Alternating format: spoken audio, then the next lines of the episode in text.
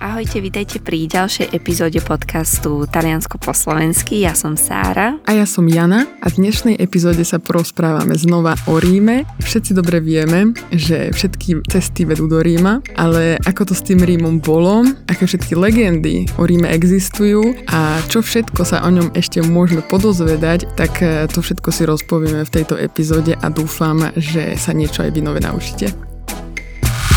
V podstate sú také dve hlavné legendy, ktoré sa viažú k založeniu Ríma. A hneď tá prvá je od Virgília, ktorý vo svojom diele v Eneide píše o trojskom hrdinovi Enea, ktorý keď Troja prehra, tak on utečie z mesta, dlho cestuje, hľada nejaké miestečko, kde sa usadí a nakoniec nájde jedno miesto v Taliansku, v ktorom sa rozhodne zostať tuto v tomto mieste spozná ženu menom Lavínia. Zalúbia sa, vezmú sa a spoločne založia mesto Lavínio. Ale naopak e, jeho syn ide do dnešného regiónu Lazio a tam založí mesto Alba Longa. E, na toto hneď nadvezuje v podstate druhá legenda, ktorá je napísaná Tito Liviom Ascanio, syn Eneu, založil toto mesto Alba Longa, jedno z najdôležitejších miest tohto regiónu Lazio pri dnešnom Neapole podľa tej legendy bolo založené pri pravom brehu rieky Tibera, teda talianský Tevere. No a v tomto meste vládlo mnoho jeho potomkov, až kým sa dostali teda k moci Numitor a jeho brat Amulius. Amulius sa uchopil trónu a prinútil jedinú dceru svojho brata, ktorá sa volala Rea Silvia, aby prisáhala svoju čistotu a aby sa stala kňažka a tým pádom, aby nemohla mať deti. No a spravil to tak kvôli tomu, pretože sa bál o trón a a nechcel, aby sa jej potenciálne deti uchádzali o trón, takže vlastne ona toto musela prisahať. Avšak tu na scénu prichádza Mars, e, rímsky boh vojny, ktorý sa do Silvie zalúbil a spoločne splodili dvojčatá Romula a Réma. Keď sa toto Amulius dozvedel, tak e, prikázal svojim vojakom, aby ich zabili, ale títo vojaci to nedokázali spraviť. E, namiesto toho ich v košiku odhodili pri rieke Tibera. No a vlastne tieto dvojčata plakali, ich plač započala vlčica, ktorá ich našla, zobrala ich so sebou a nadojčila ich v jaskyni na Palatínskom vrchu. Tuto ich našiel pastier, ktorý sa rozhodol spolu so svojou manželkou tieto dvojčata adoptovať. No a ako dospelí, Romulus a Remus zabili Amulia, vrátili moc Alba Longa ich detkovi Numitorovi, tu sa potom stalo to, že Romulus a Remus sa nevedie dohodnúť na mieste založenia mesta a teda rozhodli sa, že nechajú to na osude. Dohodli sa teda, že podľa etruského spôsobu budú sledovať let vtákov a ten, kto uvidí viac vtákov, tak ten vyhrá. Romulus videl 12 vtákov na Palatínskom vrchu, Remus videl iba 6 na inom vrchu. Romulus založil toto mesto v podstate na tom istom mieste, kde boli dojčení tou vočicou. A rozhodol sa, že to nové mesto ohraničí a prisahal, že zabije každého, kto sa pokusí prekročiť tú hranicu. Remus ale neposlúchol príkaz svojho brata, prekročil túto hranicu a vtedy ho vlastne Romulus zabil a stal sa prvým a jediným kráľom Ríma. Toto sa teda malo podľa legendy stať 21. apríla v roku 754 pred našim letopočtom. 21. apríl je považovaný za narodeniny Ríma. No, ale aká je realita? No, to je dobrá otázka, lebo naozaj treba poznamenať, že táto legenda je jedna z tisíc legend a možno sme aj sami vlastne pocítili, že tam mieša strašne veľa prvkov, hej, či už nejaká proste grécka mytológia, bohovia, rímske báje a neviem čo. Je to mix prvkov do jedného, ktoré sa počas stáročí tradovali Taká zaujímavosť je, že jednu z verzií sa naozaj dodnes učia žiaci už na základnej škole. Samozrejme ide o to, že hovorí sa dodnes, že Romulus a Remus sú vlastne prví potomkovia Ríma, že Romulus, po taliansky Romolo, bol prvý panovník Ríma, prvý kráľ, podľa ktorého je aj pomenované mesto ako Róma. No ale či to tak naozaj je, tak eh, historici sú skôr skeptickí. Takisto veľmi ohrňajú nos nad tým, že rok založenia Ríma je 700 153 pred našim letopočtom, už len kvôli tomu, lebo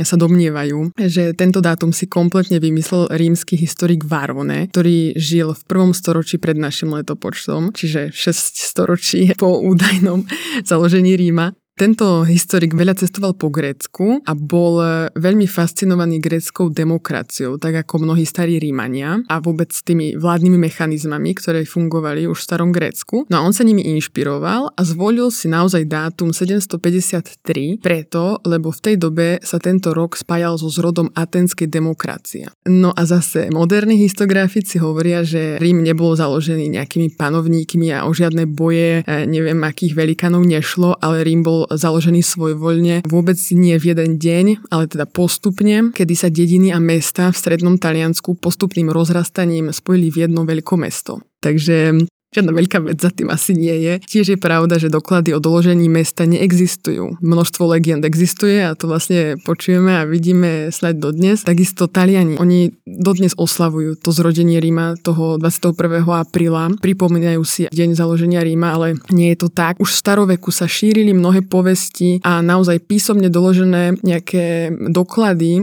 e, pochádzajú až z doby tisíc rokov po údajnom založení Ríma. To znamená naozaj ako už, už po Kristovi hej. Keď už počítame, je to tretie storočie nášho letopočtu, Musíme sa len zmieriť s tým, že ide o legendy, o mix e, neviem akých povestí a mýtov a už len na nás, či tomu chceme veriť alebo nie a či chceme sa to možno učiť a, a tak ďalej. Takže asi toľko k tomu Rímu. Samozrejme, nebuďme sklamaní, je tiež veľká pravda, že mnoho prvkov, ktoré sú v tých legendách, tak sú založené na historických udalostiach, ktoré naozaj, naozaj sa stali. Mm, v podstate, keby sme sa chceli pozrieť na to, ako, ako tá oblasť vyzerá, tak je tam mnoho množstvo kopcov. My sme to spomínali aj v predošlej epizóde. Údajne teda Rím je postavený na 7 kopcoch. No a vlastne ale vďaka tým kopcom v minulosti to bolo veľmi strategické územie, pretože tie kopce dovolovali tam staviať rôzne neviem, nejaké obranné štruktúry, alebo ako to povedať, bola tam rieka, zároveň to bolo strategická zóna aj pre obchody medzi severom a juhom Talianska. Takže naozaj spájali sa tam rôzne kultúry, rôzne národnosti. Bolo tam množstvo mestečiek, množstvo dediniek, ktoré Presne, občas sa, občas sa spojili aj do nejakého väčšieho mestečka, mnohokrát hlavne kvôli e, náboženským dôvodom. Lebo povedzme si v Ríme po dlhé naozaj staročia kresťanstvo nebolo hlavným náboženstvom ani náhodou. Tam naozaj e, tí ľudia boli pohania, verili pohanským bohom, tých bohov bolo hneď niekoľko, takže tam jednoducho mali svoje, e, svojich kultov, svoje, svojich bôžikov, každá možno časť verila niečomu inému. A ten Rím tým, že bol na tých kopcoch a mal tú strategickú pozíciu, to znamená mohol sa brániť z vrchu, tak naozaj ako keby vytrval v množstvách bojov. A tiež je dôležité povedať, že v okolí Ríma e, tá oblasť bola veľmi taká až tvorená močariskami, lebo keď si aj dneska predstavíme, tak vlastne tá Ostia, to, to rímske more, ono naozaj ako nie je ďaleko, hej, je, ja neviem, nejakých 30 kilometrov možno, a to je už možno veľa, takže tá voda je blízko, čiže všetko to bolo proste taká, taká vlhká a veľmi meká pôda, takže to tiež nebolo úplne ono a tým, že voda bola blízko, tak sa šírila aj malária, takže naozaj byť vo výšinách, byť na vrchu a stavať tam obydlia, tak naozaj to bolo pre Lácio, čiže región Ríma a vôbec aj pre stredné Taliansko veľmi, veľmi typické. Ono, keď si aj pozrieme, napríklad aj taký región Umbria, ktorý je síce región, ktorý je vo vnútrozemí, ale susedí s Láciom, tak tam sú všetko proste mesta a dediny na vrchoch. Takže to tiež Rím vytrval dodnes, lebo naozaj tá jeho pozícia proste bola strategická. No. Mm-hmm, presne. No a vlastne tým, že to bolo také strategické, tak eh, medzi 7. a 6. storočím pred našim letopočtom sa začali Etruskovia zaujímať o tieto dedinky, o tieto mestečka a začali ich postupne ovplyvňovať. Takto vzniklo napríklad Il Foro, čo bolo ekonomické centrum Ríma, alebo Il Comitium, teda miesto pre politické demonstrácie a potom takisto aj La Cinta Muraria. No a vlastne prvé obdobie Ríma je považované za monarchické obdobie a ako to teda je s touto monarchiou v Ríme.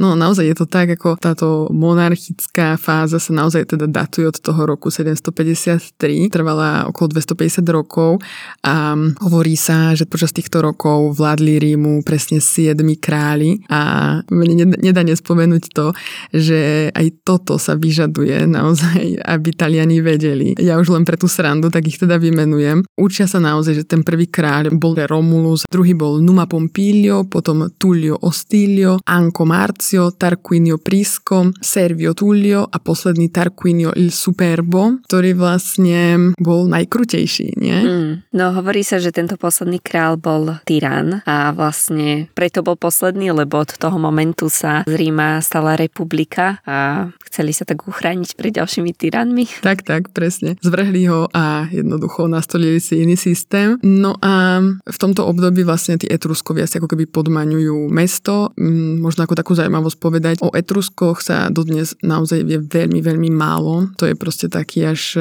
národ zahalený tajomstvom, lebo množstvo dochovaných e, pamiatok sa naozaj nachádza hlavne na území Lácia, Umbrie a vôbec toho južného Talianska, ale stále vlastne nevie sa, kto to bol, akého boli pôvodu. Oni rozprávali úplne iným jazykom a oni veľmi ovplyvnili taliansko aj taliančinu e, v dnešnej podobe, ale to je taká záhada. Samotní historici proste nemajú na to odpovede. No a naozaj odporúčam v okolí Neapola, v okolí Ríma ísť po týchto pamiatkách, podozvedať sa či už z múzeí alebo vôbec z nejakých prehliadok o, o tomto národe, ktorý vlastne sa zapričinil aj o to, aby Rím bol slávny dodnes. No. Hmm. Takže...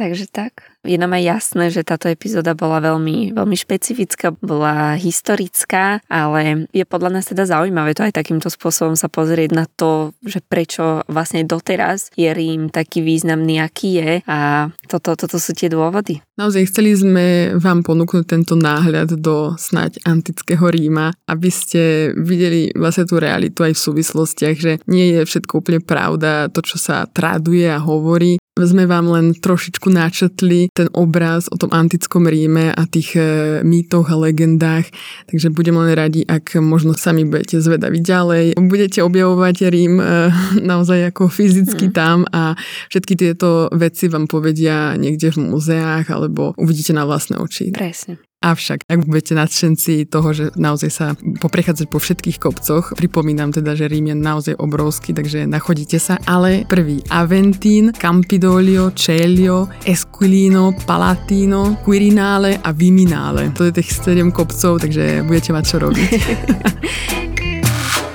tak eh, sme radi, že ste si nás znovu pustili a budeme sa tešiť zase na budúce. Ahojte, čau. Čaute.